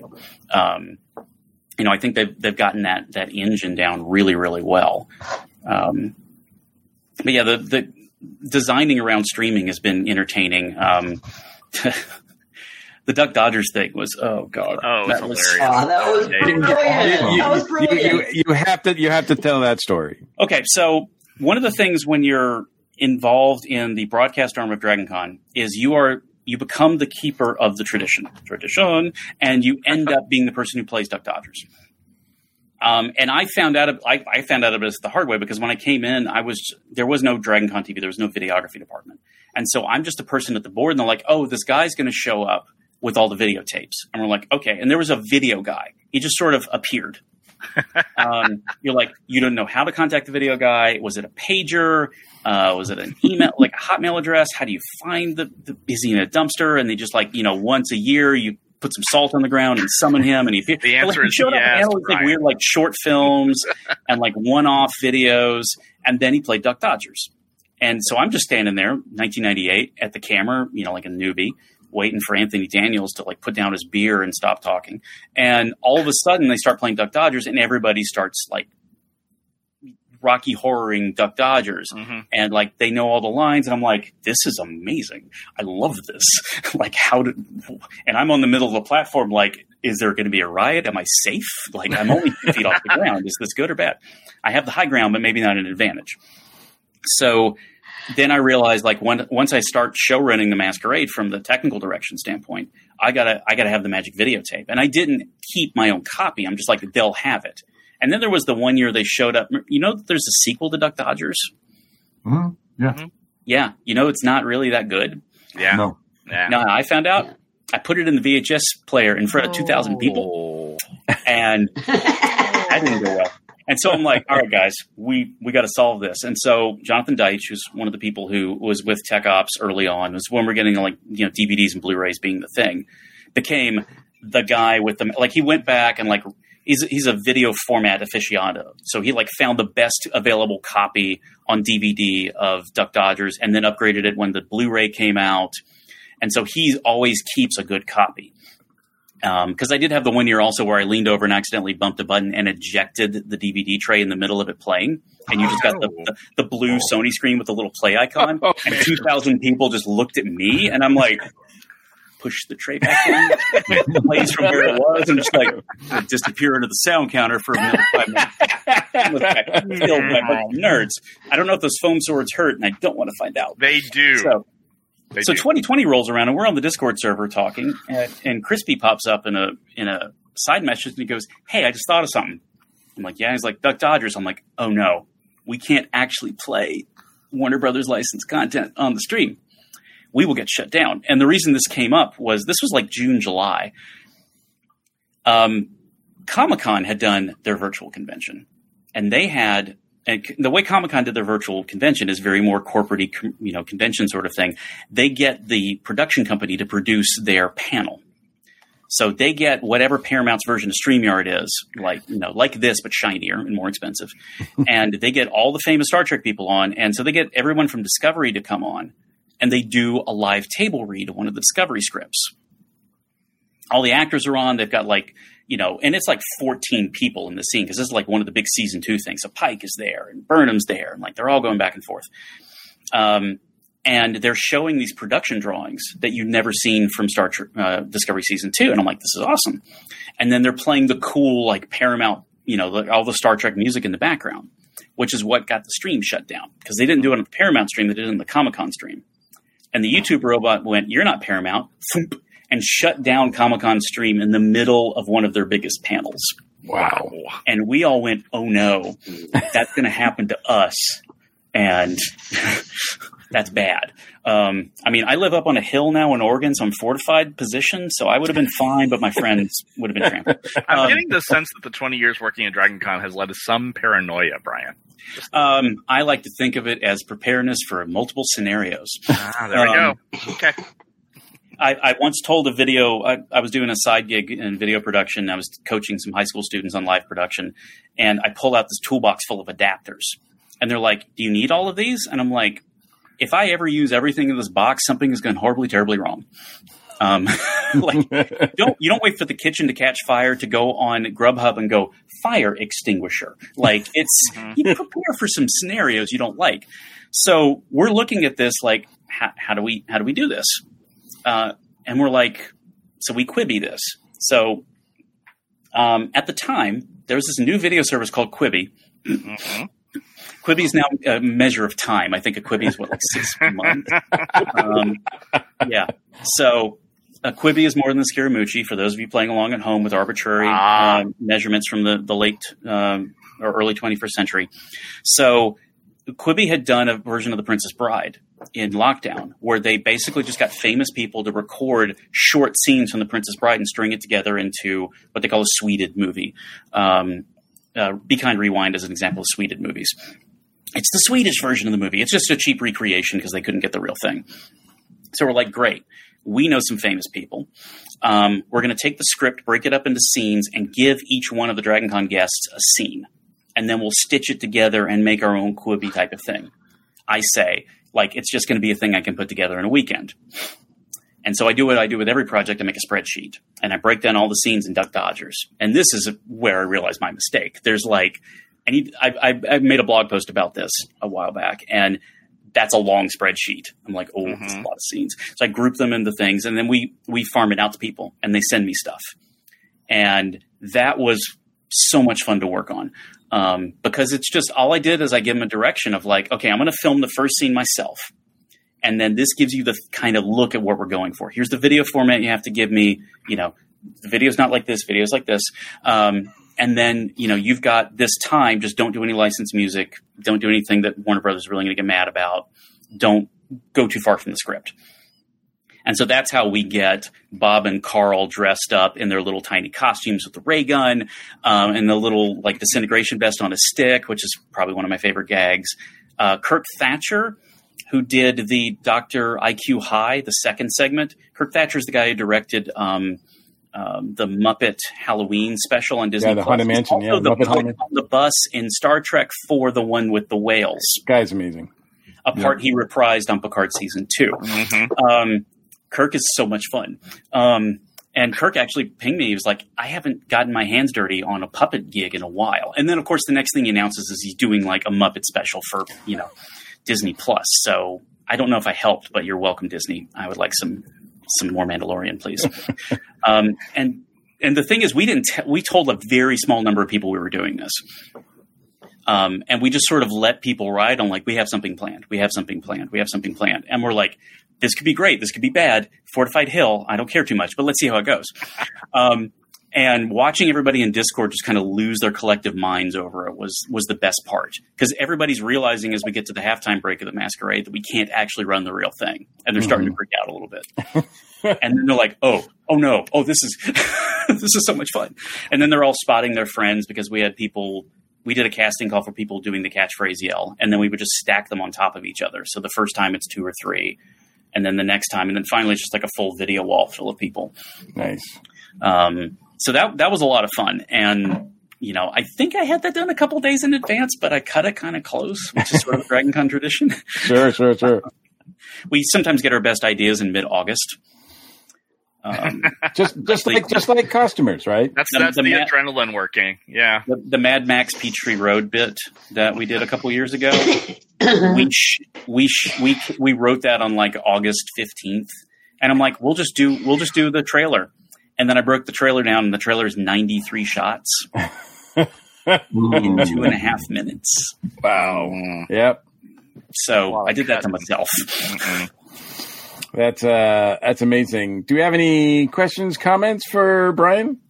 Um, there was just a couple different things here that, um, you know, 2014 Chekhov's ran out of video connectors Yeah, yeah. con wide. yeah, yeah. I, am some pretty sure that PTSD some of my right there. some of my personal connectors, are still in the basement of the Sheraton. Um, Wow. I think the first time we talked to you, you were actually in the process of helping them put fiber optics over to the Westin. You know, yeah. So we, so back when Dragon Con was a hotel, cool. And then they added the Marriott. And we're like, cool, the Marriott. And they're like, hey, we want to be able to broadcast the Masquerade in the Marriott. We weren't doing the full Dragon Con TV thing. And I'm like, well, how do we, it's across the street. How do we do that? And they're like, oh, we have a microwave link. So microwave link is a point to point analog broadcast technology. And by technology, I mean like 1950s technology. it was in hmm. color, so that was nice. But you have to have line of sight. Um, now, if you don't know about Atlanta, So it's it's in like the a of thing all of a sudden. um, so the lobby of the Marriott and the lobby of the Hyatt are not at the same level. So what you have to do is from the it was just the masquerade. So from the balcony of the Hyatt um, uh, Centennial Ballroom, you ran a cable out to the roof of the building that's above the pool deck, and you set it up on a tripod that's about three feet high, and you point it into the second floor of the Marriott, and then you run cable down the stairwell to behind the bellhop desk where their video setup is. wow. And in the middle of bro- rebroadcast in 2004, there was a thunderstorm. Of And course. it blew over. And there were only two people that could go on the roof to do it. I was one of them, and the other one um, was my friend John. And we had to sign waivers because we're on the roof of the hotel. And John's like, yeah. So I went out in the middle of a thunderstorm, and I'm like, stop right there. We're, ne- we're never doing this again. We, we the guys at the rental company called it the nut roaster because it's on a it's 50s technology and it's on a tripod about three feet high. You can't see my hands because that's where the tripod was, and you adjusted it standing in front of it and looking down at the at the dial to get the signal strength. and you Oh. did it kind of like Don Cheadle in Ocean's Eleven, where he's like behind the van And with crossing the his- little yeah, electromagnetic pulse. You know, like so. I'm like, we're not, we're never doing this again. And so I basically went to the head of like, you know, like the MMI, the company that does all the rental and the tech, and the programming directors, and I said, no. We can't put volunteers on the roof. That's stupid. Um, and the video quality sucks anyway, and it's unreliable because mm, this kind of thing happens. And so the next year, they're like, good news.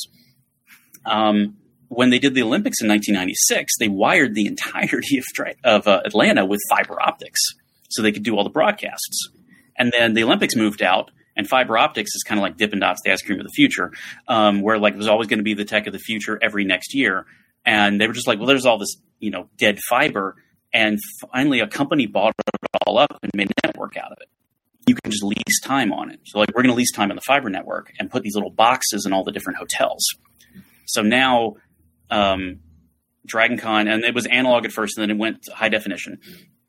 Um, and at that point, you ended up with like this thing where you could just be in the basement of the Hyatt, plug a cable in, and then the other four hotels magically get the same signal, and you find various ways to connect it to their systems. Most of which are like old ass analog. Um, like the Marriott, the last time I did the basement wiring, the Marriott was the only one that could do actual digital TV. So DragonCon TV is like 720p when it goes out to the internet, but it's 480p in four out of the five hotels Wow. because they just haven't, you know, the, they, maybe they upgraded during the pandemic because they were empty and they could do it. But um, hotel TV systems are some scary. That's why we have so many video connectors we run out of because we've got a bridge to like a like we've got boxes that'll convert any signal to any other kind of signal. It's I still have to know things about. I didn't know things about analog to to do the. The, the do the streaming service because we had to figure out how to bridge things in. It was Mhm. That bonkers. sounds horrifying. I was always frustrated. I was always frustrated the last couple of years because I don't stay at any of the host hotels. I stay at the Ritz Carlton, Mm-hmm. and they have Dragon Con TV classics, and you know, and it's just which like, is legit a Raspberry Pi Oh, with yeah. an SD card full of videos on a loop. and they just Wow. let us plug it in, and we have to buy the old ones, the twos that have the analog video connector. Sweet. really Yeah, because it, the, the Ritz Carlton at the time was still analog, and so you have to get the one with the weird Zune cable and the headphone jack. Um, we literally bought a bunch of Zune cables when the Zune got discontinued. Um, wow. Zune is then, longer and then than a somebody in the comments has mentioned rewiring. Every couple of years, they um, they change the hotel layouts and don't tell anybody till you show up on site. of course. like, I got all the gear, and they're like, "Yeah, we're going to the roof." We're like, "What?" Yeah, we moved everything in the Hilton from the basement to the roof so we could do DirecTV. So you've got to go 65 floors up into this like wooden cabinet with a construction door on it, and then like get behind a rack. And don't worry, we ran like a cable. They ran this single piece of I don't know how expensive cable from the roof of the Hilton to the basement because of DragonCon TV. It's a single piece of cable that goes from the top of the skyscraper to the bottom. Wow. And I'm like, but yeah, the, the Sheraton, they're talking about the Sheraton, they moved like the stuff from the Sheraton around. And so you get there and you're like, I got two days to figure out how to do, undo whatever this is, um, and, and make the TV work. Cause they don't, the hotel engineer's like, oh yeah, yeah, we heard you were coming anyway. This is the new thing. And we're like, oh God, where's Larry? Oh, Larry retired anyway. We don't know what happened to the old stuff, but Larry's gone. We're like, oh, Larry. Actually, here's a good question from uh, one of our users. Um, how does one get involved with content on Dragon? That is a great question. So um, I'm going to check to see if they actually did a new submission form this year. But normally every year there's a submission form somewhere um, on one of the sites. There is one on, Also- on DCTV on DragonCon TV. DragonCon.tv is Yeah. the submission and uh, has to be completed by August first. Yeah, so it's DragonCon TV, DragonCon.tv slash pages slash submissions. Yep. Um, yeah, and get it in by August 1st because what a lot of times what will happen is um, there are some basics on like there's a whole they wrote a whole guideline for it uh, on the site and it's it's quite good. Um, some of it is formatting, some of it's philosophy.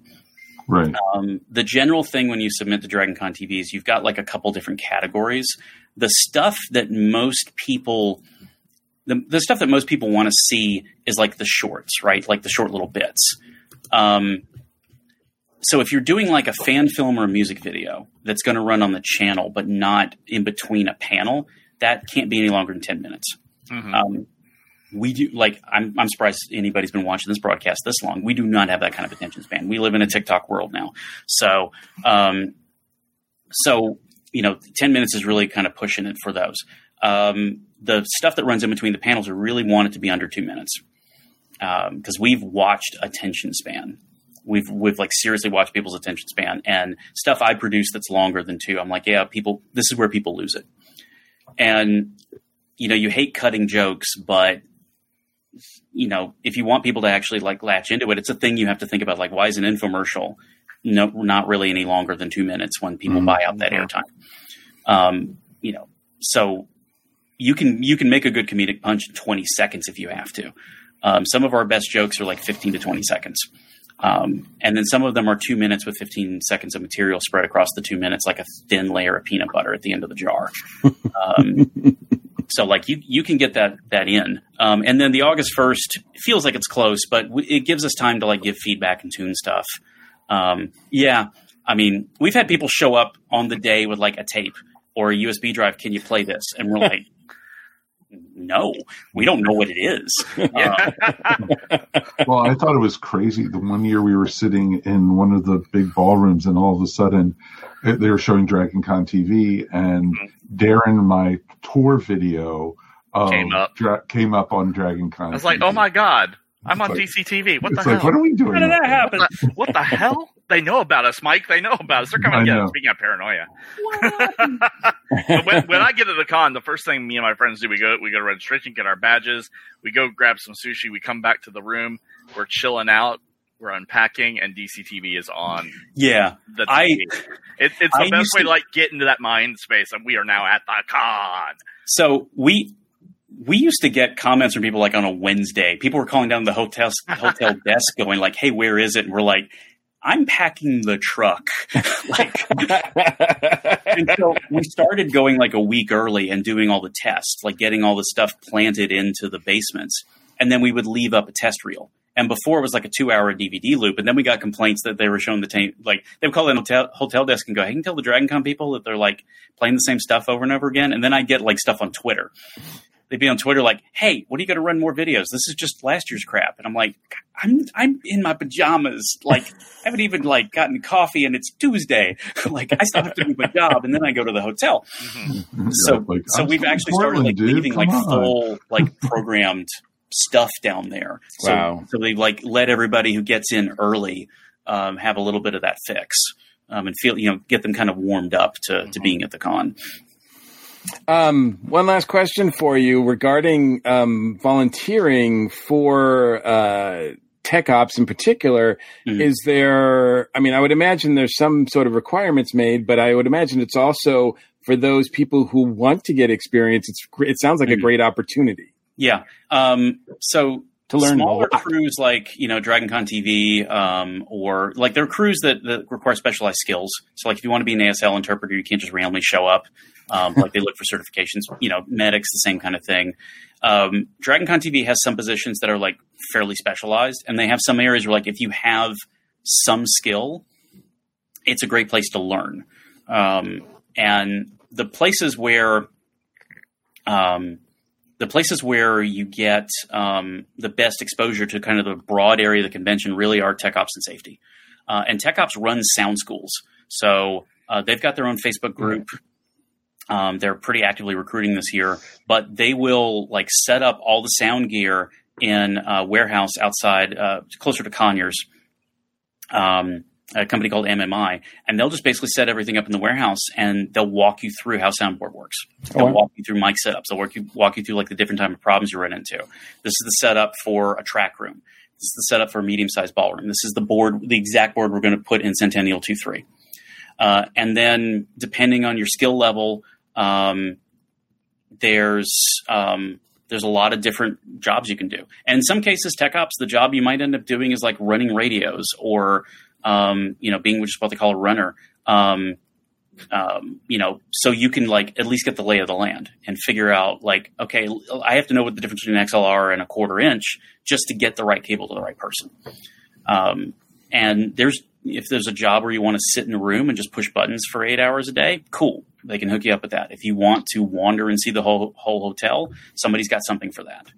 Um, but there's like art shows a good one. Um, there are jobs where it's just like you unload Tuesday and Wednesday and you pack up Monday and Tuesday, and you technically are still a con volunteer. So you get the entire as long as you can do the heavy lifting and you don't mind showing up a little early or staying a little late, Mm-hmm. you know, you can do some of the like store setup or store teardown or art show management. Uh, so there's a ton of different Vendors Hall opportunities. does that. Vendors Hall does that. They have they start like on Monday or Tuesday. Mhm. So yeah, there's there's different ways to to support it, and honestly, um, I you know not everybody has to volunteer. Some people have volunteered and decided like you know what I like to go to the show, and showing up, you know, buying the membership, showing up supports Dragon Con. You know, it's a different way than you know you know, put hanging an eyeball in your barn and, and dressing up in a stupid cape and driving up to your barn in a lawnmower, pretending to be a duck. Um, that's one way you can support the show. Um, but like being at the convention is still supporting the convention.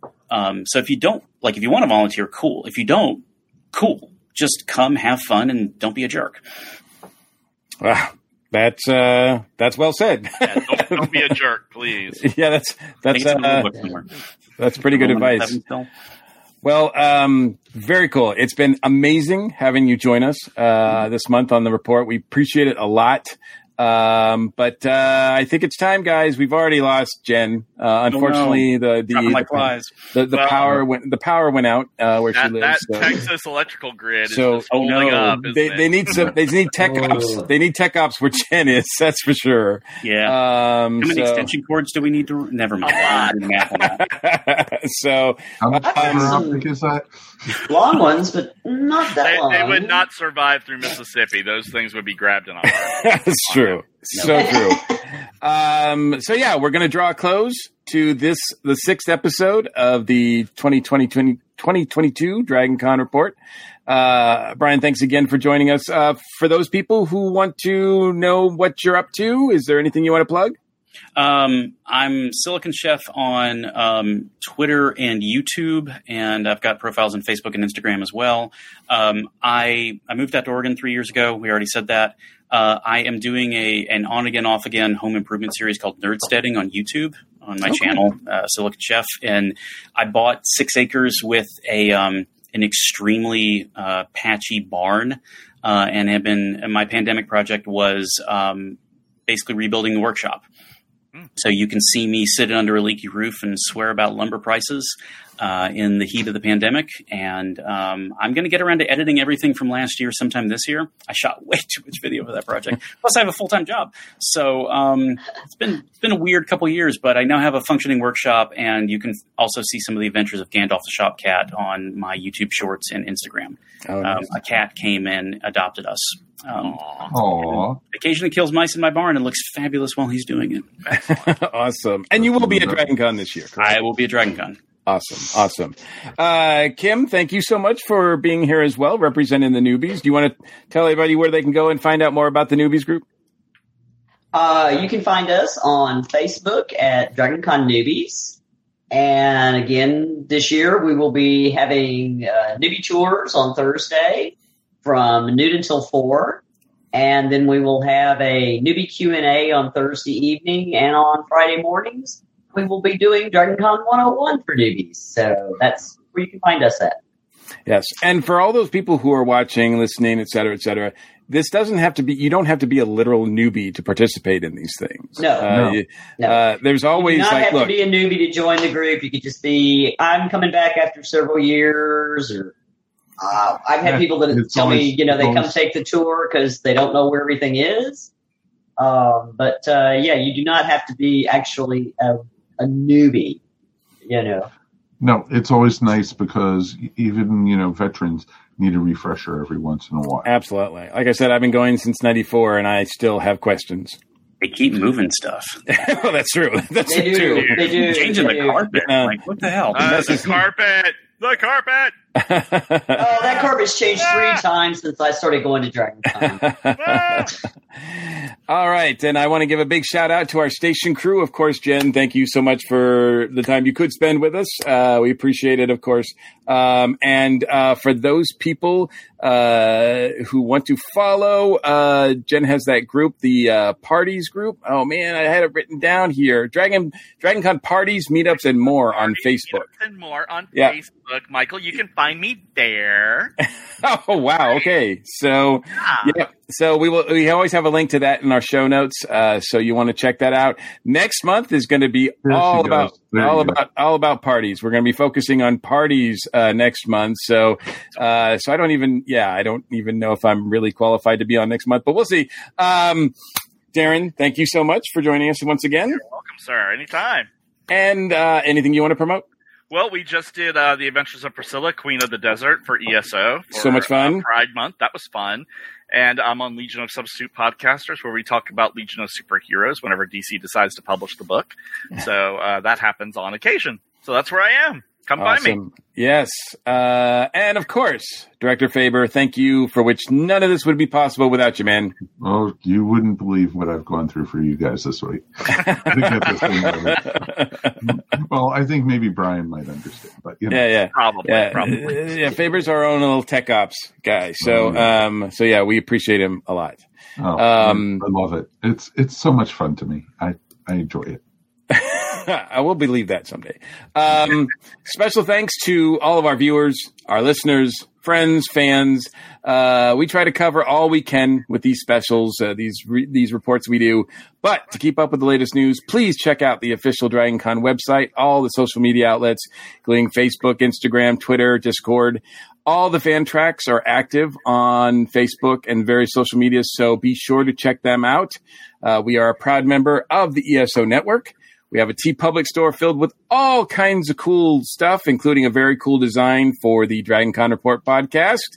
Uh, there's a link for that in this episode show notes. And if you go to esonetwork.com, you can just go to the top of the page and click that link.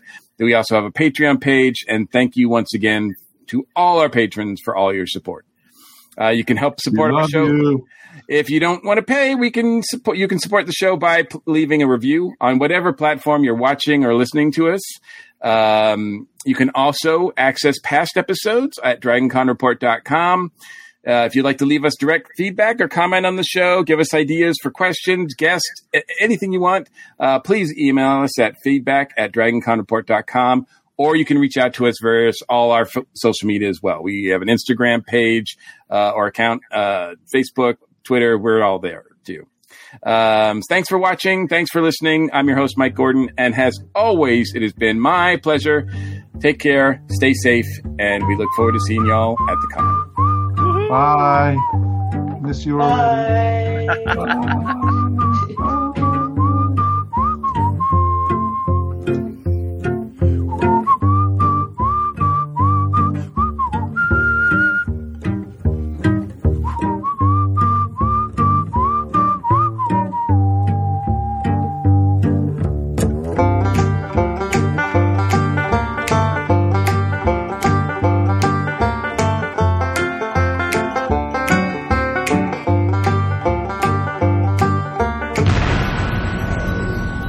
has been a broadcast of the ESO Network.